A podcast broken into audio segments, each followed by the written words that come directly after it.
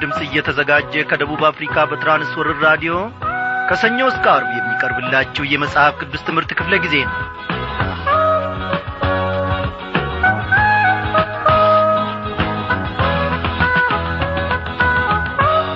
በጌታ የተወደዳችሁ ክብራን አድማጮቼ እንደምን አመሻችሁ?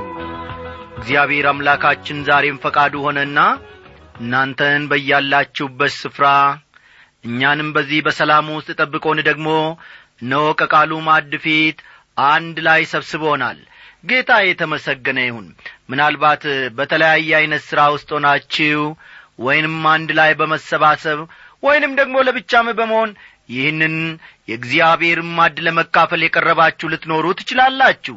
እግዚአብሔር ግን የእኛን ጥፋት የእኛን በደል የእኛን ኀጢአት ሳይመለከት በልጁ በኢየሱስ ክርስቶስ በኩል ውስጥ እኛን እያየን እነሆ ሰማያዊውን ምስጢሩን ሊያሳውቀን አንድ ላይ አድርጎናል።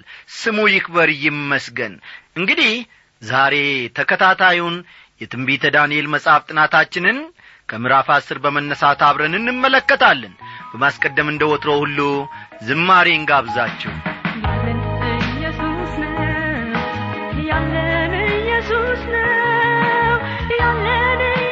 ኢየሱስ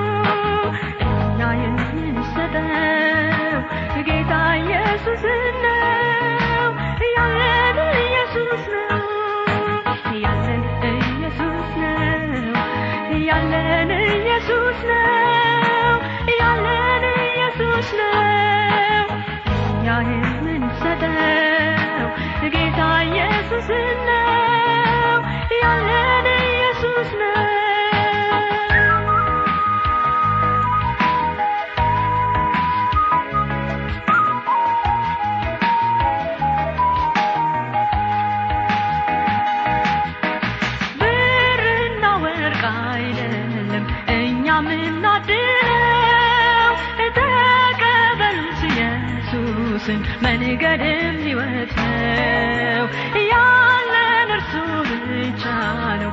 እርሱን እንሰጣለን። ከሚያልፈው ብርና ወርቅ እጅግ ሚበልጠውን ያለን ኢየሱስ ነው።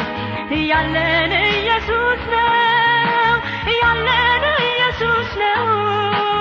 እና የምንሰጠው ጌታ ኢየሱስ ነው ያለን ኢየሱስ ነው ያለን ኢየሱስ ነው ያለን ኢየሱስ ነው ያለን ኢየሱስ ነው እኛ የምንሰጠው ጌታ ኢየሱስ ነው ያለን ኢየሱስ ነው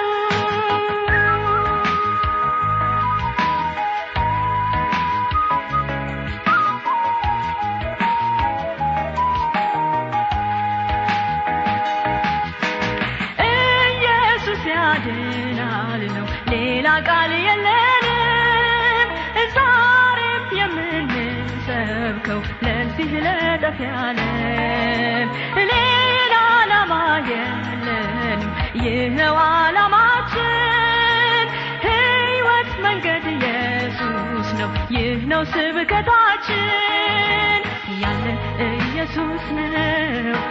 ያለን ኢየሱስ ነው። ያለን ኢየሱስ ነው። እኛ የምንሰጠው ጌታ ኢየሱስ ነው ያለን ኢየሱስ ነው። ያለን ያለን ኢየሱስ ነው። ያለን ኢየሱስ ነው።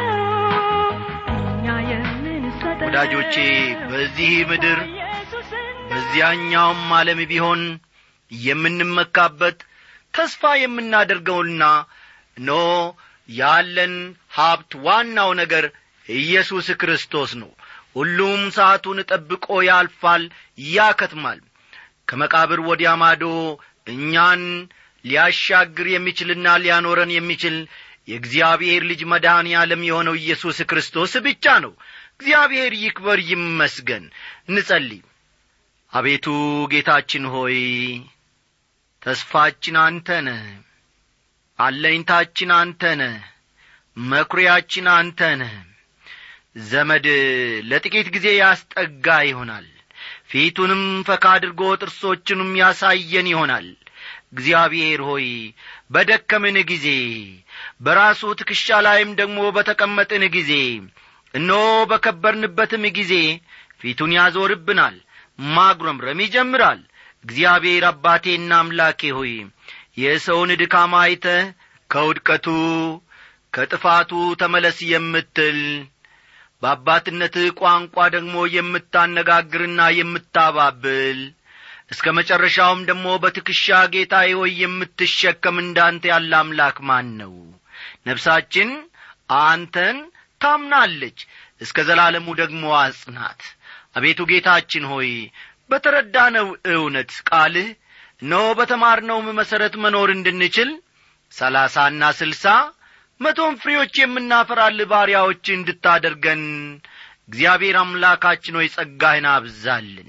በሥጋችን እጥረት በሥጋችን ፈቃድ እነሆ እግዚአብሔር ሆይ ባገኘነውም ትምህርት ብዛት ሊሆን አይችልም። ክርስትና ከጸባዖት ጸጋ ካልበዛልን ክርስትና መንፈስ ቅዱስ ካላገዘን በስተቀር አንዱን እርምጃ እንኳን እግዚአብሔር ሆይ በራሳችን እጥረት ፈጽሞ መልካሙን ነገር ማድረግ አንችልም።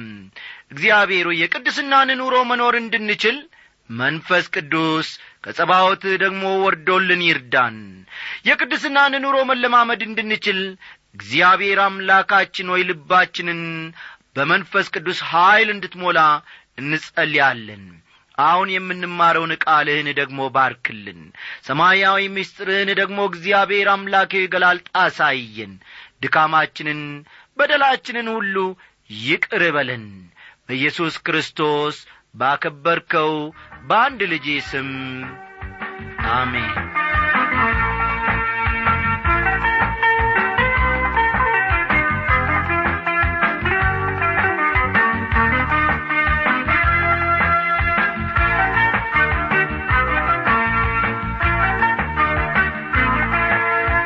ክቡራን አድማጮቼ ዛሬ እንግዲህ አብረን የምንመለከተው ቀደም ብዬ እንደ ተናገርኩት ከትንቢተ ዳንኤል የምዕራፍ አስርን ትምህርት ከፊሉን ይሆናል ማለት ነው።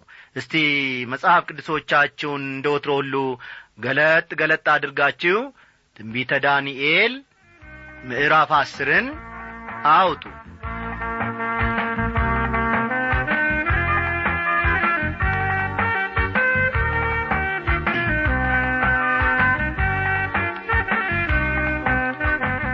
የዚህ የትንቢተ ዳንኤል ምዕራፍ አስር አብይ ሐሳቡ ራእዩን ለመቀበል ዳንኤል ያደረገው ዝግጅት። ፈጠን ፈጠን በሉ። ራእዩን ለመቀበል ዳንኤል ያደረገው ዝግጅት ስፍራና ጊዜው። ስፍራና ጊዜው ክርስቶስ በተሟላ ክብሩ ስለ መገለጹ ክርስቶስ በተሟላ ክብሩ በተሟላ ክብሩ ስለ መገለጹ ራእዩ የዳንኤልን ሕይወት በመለወጥ ረገድ ራእዩ የዳንኤልን ሕይወት በመለወጥ ረገድ በመለወጥ ረገድ ያሳደረው ተጽዕኖ ያሳደረው ተጽዕኖ።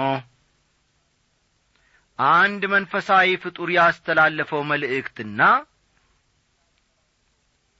አንድ መንፈሳዊ ፍጡር ያስተላለፈው ያስተላለፈው መልእክትና ዳንኤልን ስለ ማበረታታቱ ዳንኤልን ስለ ማበረታታቱ የሚሉቱ ናቸው። የመጨረሻዎቹ ሦስት ምዕራፎች እንደ አንድ ራእይ ነው መወሰድ ያለባቸው። ራእዩ የሚያመለክተው በቅርቡና በኋለኛው ዘመን እስራኤል ላይ የሚደርሰውን ነገር ነው። ለምሳሌ ያክል ታናሹ ቀንድ ከሚባሉት አንዱ በታሪክ የታየ እውነታ ሲሆን ሁለተኛው ግን ገና ወደፊት የሚፈጸም ጉዳይ ነው። ይህን ራእይ በሌሎች ምዕራፎች ከተገለጹት ራእዮቹ ሁሉ ልዩ የሚያደርገው የራሱ የሆነ ባሕሪ አለው።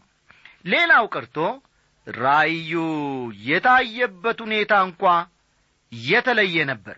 ከዚህም በላይ ከዚህ በፊት ከታዩት ራእዮች በተለየ ሁኔታ ዝርዝር ሁኔታዎች ላይ ያተኰረ ነው። ራእዩ መጀመሪያ በተሰጠበት ጊዜ ትንቢታዊ ቢሆንም በአሁኑ ጊዜ ግን ከራእዩ አብዛኛው ተፈጽሟል። አስተዋላችሁ አይደል? ራእዩ መጀመሪያ በተሰጠበት ጊዜ ትንቢታዊ ቢሆንም በአሁኑ ሰዓት ወይም በአሁኑ ጊዜ ከራእዩ አብዛኛው ተፈጽሟል ያም ሆኖ ግን ወገኖቼ ወደፊት እንደሚፈጸም የሚጠበቅ ትንቢቶችን ማካተቱ ግልጽ ነው። እነዚህ የመጨረሻዎቹ ሦስት ምዕራፎችን ለመረዳት ቁልፍ ሊሆነን የሚችለው ራእዩም ገና ለብዙ ዘመን ነውና በኋለኛው ዘመን ለሕዝብ የሚሆነውን አስታውቅህ ዘንድ አሁን መጥቻለሁ የሚለው ሐረግ ነው። ይህንን ከቁጥር አሥራ አራት መመልከት ይቻላል። ይህን ልብ በሉልኝ። እነዚህ የመጨረሻዎቹ ሦስት ምዕራፎችን ለመረዳት ዋና ሐሳብ ወይም ቁልፍ ሆኖ ሊረዳን የሚችለው ራእዩም ገና ለብዙ ዘመን ነውና በኋለኛው ዘመን ለሕዝብ የሚሆነውን አስታውቅህ ዘንድ አሁን መጥቻለሁ የሚለው ቃል ነው። ይህንንም ደግሞ ከቁጥር አሥራ አራት እናገኛለን። በሌላ አነጋገር ራእዩ የሚመለከተው የእስራኤልን ሕዝብ ሲሆን የሚፈጸመውም ከብዙ ዓመታት በኋላ ነው ማለት ነው። እንግዲህ በዚህ ውስጥ የተካተተው ራእይ የሚያመለክተው ወይም የሚመለከተው የእስራኤልን ሕዝብ ነው ማለት ነው። በዚህ ምዕራፍ ውስጥ በጣም ቁጥብ በሆነ ሁኔታ ስለ መንፈሳዊ ዓለም ፍጥረታት ማለትም ስለ መላእክትና ስለ አጋንንት ተገልጾ እናገኛለን። መላእክት ነጻ የመምረጥ ነጻነት አላቸው። ልብ በሉ። መላእክት ነጻ የመምረጥ ነጻነት አላቸው። ከእነርሱ አንዳንዶቹ ከሰይጣን ጋር ሆነው በእግዚአብሔር ላይ ያመጹትም በዚህ ምክንያት ነበር። መጽሐፍ ቅዱስ የሚታዩትና የማይታዩትም ዙፋናት ቢሆኑ ወይም ጌትነት ወይም አለቅነት ወይም ስልጣናት በሰማይና በምድር ያሉት ሁሉ በእርሱ ተፈጥረዋልና ይላል ቆላሲስ ምዕራፍ አንድ ቁጥር አሥራ ስድስት። ይህ በእግዚአብሔር ፍጥረታት መካከል ያለውን ጉልህ ልዩነት ያመለክታል። በሰማይና በምድር ያሉት የሚታዩትና የማይታዩት ፍጥረታት በሙሉ የተፈጠሩት በእግዚአብሔር ነው። ዙፋናትን ይላል። ይህም ማለት እንደ ሚካኤልና ገብርኤል የመሳሰሉትን ሊቃነ መላእክት የፈጠረው እግዚአብሔር መሆኑን ለማመልከት ነው። ተመልከቱ። ዙፋናትን ሲል በዚህ ክፍል እንደ ሚካኤልና እንደ ገብርኤል የመሳሰሉትን ሊቃነ መላእክት የፈጠረው ወይም የመላእክትን አለቆች የፈጠረው እግዚአብሔር መሆኑን ለማመልከት ነው። አለቅነት የሚለው ደግሞ እንደ ኪሩቤልና ሱራፌል አለቅነት የሚለው ደግሞ እንደ ኪሩቤልና ሱራፌል ያሉ መላእክትን የሚታወቁበት መጠሪያ ሊሆን እንደሚችል አስባለሁ። እስቲ ትንቢተ ዳንኤል ምዕራፍ አስር ቁጥር አንድን አብረን እንመልከት በፋርስ ንጉሥ በቂሮስ በሦስተኛው ዓመት ብልጣሶር ለተባለው ለዳንኤል ነገር ተገለጠለት። ነገሩም እውነት ነበረ። እርሱም ታላቅ ጦርነት ነው። ነገሩንም ማስተዋለ በራእዩም ውስጥ ማስተዋል ተሰጠው ይላል። በቂሮስ በሦስተኛው ዓመት ማለት በአምስት መቶ ሰላሳ አራት ከክርስቶስ ልደት በፊት ማለት ነው በቂሮስ በሦስተኛው ዓመት ሲል በአምስት መቶ ሰላሳ አራት ዓመት ከክርስቶስ ልደት በፊት ማለቱ ነው። ይህም ሲሆን ስለ ሰባው ሱባኤ ራእዩን ከተቀበለ አራት ዓመት በኋላ መሆኑ ነው። ዳንኤል ስለ ሰባው ሱባኤ ራእይን ከተቀበለ በኋላ አራት ዓመት መሆኑ ነው ማለቱ ነው። በዚህ ወቅት ዳንኤል በጣም ዕድሜ ሳይጫጫ ነውና ከሥራ በጡረታ ሳይገለል አልቀረም። ለዳንኤል ነገር ተገለጠለት የሚለው ቃል የሚያመለክተው ለዳንኤል ነገር ተገለጠለት የሚለው ቃል የሚያመለክተው መልእክቱ የተላለፈለት እስካሁን በተለመደው መንገድ እንዳልሆነ ነው የሚያሳየው። ነገሩም ማለትም ቃሉም እውነት ነበረ ይላል። ሆኖም ነገሩ የሚፈጸመው ከብዙ ዘመን በኋላ ነበር። ነገሩንም ማስተዋለ በራእዩም ውስጥ ማስተዋል ተሰጠው የሚለው ደግሞ ነገሩንም ማስተዋለ በራእዩም ውስጥ ማስተዋል ተሰጠው ማለት ስለ ራእዩ ግልጽ ግንዛቤ ነበረው። ስለ ራእዩ ግልጽ ግንዛቤ ነበረው። ምንም የተድበሰበሰ ወይም የተሸፋፈነ ነገር አልነበረም ማለት ነው። ምንም የተድበሰበሰ ወይም ፈጠን ፈጠን በሉ የተሸፋፈነ ነገር አልነበረም ለማለት ነው። ቁጥር ሁለትና ሦስትን ተመልከቱ። በዚያም ወራት እኔ ዳንኤል ሦስት ሳምንት ሙሉ ሳዝን ነበርኩ ማለፊያ እንጀራም አልበላውም ሥጋና ጠጅም ባፌ አልገባም። ሦስቱም ሳምንት እስኪፈጸም ድረስ ዘይት አልተቀባሁም ይላል።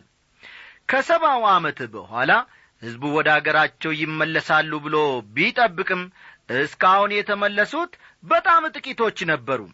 እስራኤላውያን ወደ አገራቸው እንዲገቡ ቂሮስ አዋጅ ያስነገረው በነገሰ በመጀመሪያ ዓመቱ ነበር። አሁን ግን ሦስት ዓመት ሞልቶታል። እዝራ ምዕራፍ አንድ ከቁጥር አንድ እስከ አራት ያለውን መመልከት ይቻላል።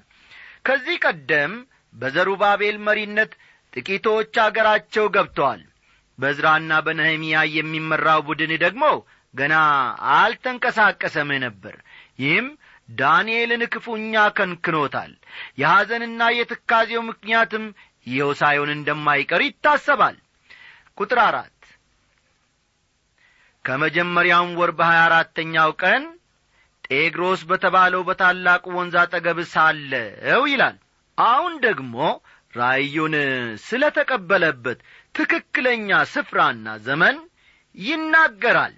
ዳንኤል ቀኖችና ወሮችን በጥንቃቄ ያሰፍራል። ስለሆነም ቀኖችና ዓመቶችን የተለየ ትኩረት ልንሰጣቸው ይገባል ማለት ነው። ከዚህ በመቀጠል ደግሞ ስለ ክርስቶስና ስለ ክብሩ ዳንኤል ያየውን ራእይ አብረን እንመለከታለን። አሁን የምንመለከተው ከቁጥር አምስትና ስድስት በመነሳት ስለ ክርስቶስና ስለ ክብሩ ዳንኤል ያየውን ራእይ ይሆናል።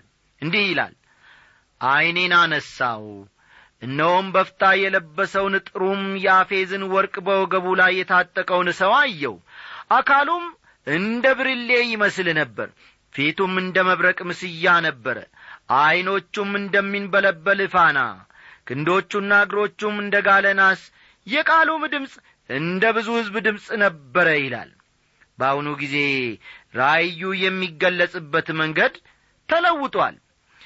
ከእንግዲህ ወዲህ ዳንኤል የሚያየው እንስሳትን ወይም አራዊትን የሚመለከት ራእይ አይደለም። በራእዩ አሁን ዳንኤል ያየው ሰው ነበረ። አንዳንድ የመጽሐፍ ቅዱስ ምሁራን ያ በሰው ተመስሎ የታየው ራሱ ክርስቶስ ሳይሆን አንድ ዐይነት ሰማያዊ መልእክተኛ ነበር በማለት አድበስብሶ ሊያልፉት ይሞክራሉ።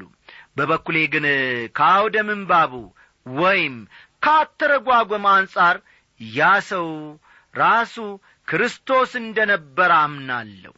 ክርስቶስ ለመሆኑ በዮሐንስ ራእይ ከተሰጠው ገለጻ ጋር በማስተያየት ማመሳከር ይቻላል። የሚናገረኝንም ድምፅ ለማየት ዘወር አልኩ። ዘወርም ብዬ ሰባት የወርቅ መቅረዞች አየው በመቅረዞቹም መካከል የሰው ልጅ የሚመስለውን አየው እርሱም እስከ እግሩ ድረስ ልብስ የለበሰው ደረቱንም በወርቅ መታጠቂያ የታጠቀ ነበር። ራሱና የራሱ ጠጒርም እንደ ነጭ የበግ ጠጒር እንደ በረዶም ነጭ ነበሩ። ዐይኖቹም እንደ ሳት ነበልባል ነበሩ። እግሮቹም በቶን የነጠረ የጋለ ናስ ይመስሉ ነበረ። በቀኝ እጁም ሰባት ከዋክብት ነበሩት። ከአፉም በሁለት ወገን የተሳለ ስለታም ሴፍ ወጣ ፊቱም በኀይል እንደሚያበራ እንደ ፀሐይ ነበረ ይላል። ራእይ ምዕራፍ አንድ ከቁጥር አሥራ ሁለት እስከ አሥራ ስድስት ያለውን መመልከት ይቻላል። ራእይ አንድ ከቁጥር አሥራ ሁለት እስከ አሥራ ስድስት ይህ የሚናገረው ስለ ክርስቶስ ነው። ዳንኤል ያየውም በሥጋ የተገለጠውን ሳይሆን በሥጋ ከመገለጡ በፊት የነበረውን ክርስቶስ ነበር። እዚህ ላይ ልብ በሉ ዳንኤል ያየውም በሥጋ የተገለጠውን ሳይሆን በሥጋ ከመገለጡ በፊት የነበረውን ክርስቶስ ነበር። ራእዩ ዳንኤል ላይ ያመጣውን ለውጥ ደግሞ ከቁጥር ሰባት እንመልከት። እኔም ዳንኤል ብቻዬን ራእዩን አየው ከእኔ ጋር የነበሩ ሰዎች ግን ራእዩን አላዩም ነበር። ግን ጽኑ መንቀጥቀጥ ወደቀባቸው። ሊሸሸጉም ሸሹ ይላል ምንም እንኳ ሌሎች አብረውት ቢሆኑም ራእዩን ያየው ዳንኤል ብቻ ነበር።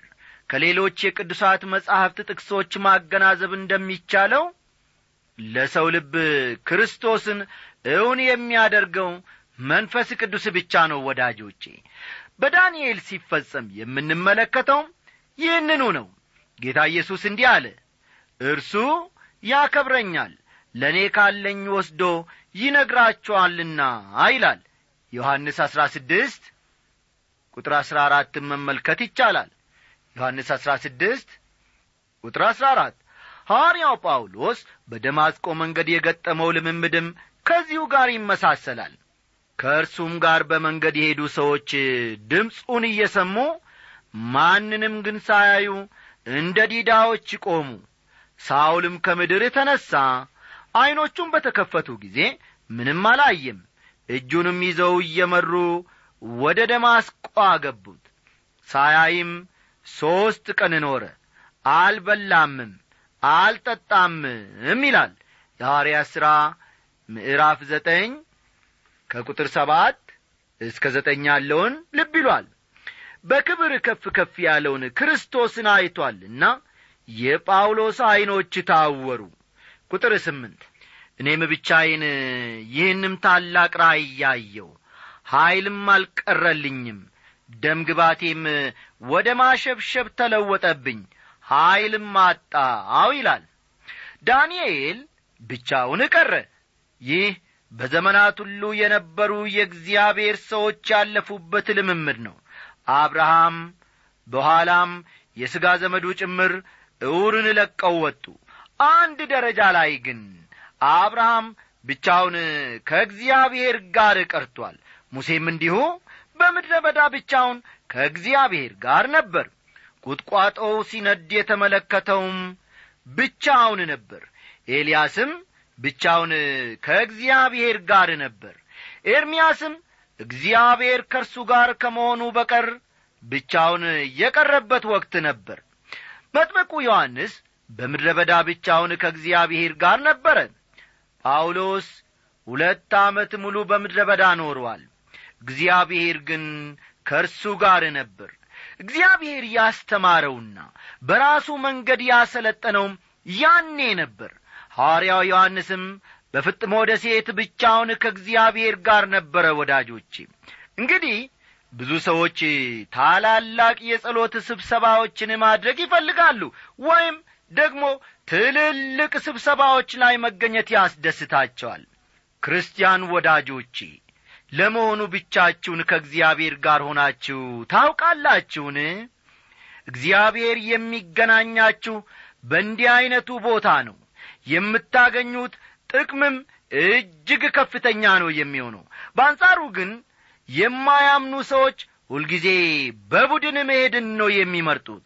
ወደ ምሽት ክበቦች ለመጠጣት ሲሄዱ በጓደኞቻቸው ታጅበው መሄድን ይፈልጋሉ። በተቻለ መጠን ብቻቸውን መሆን አይፈልጉም።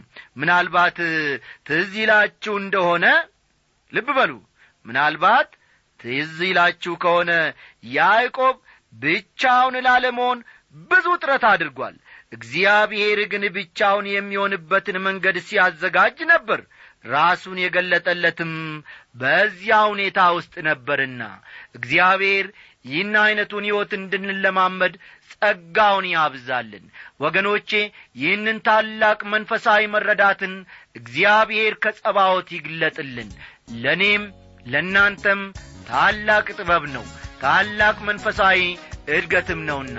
እንግዲህ የዛሬውን ትምህርታችንን እዚህ ላይ አጠናቀቅን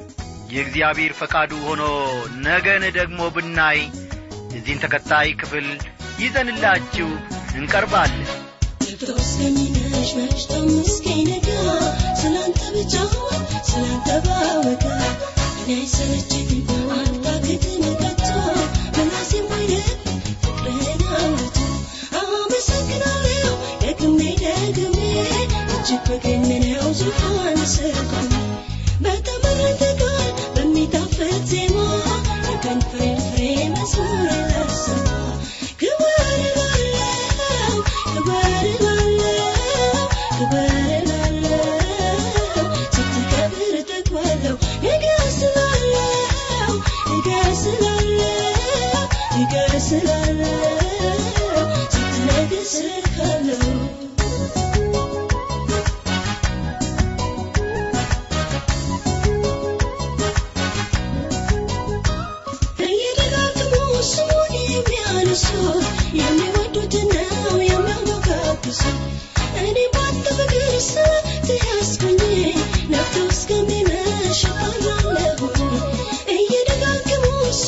የሚያነሱ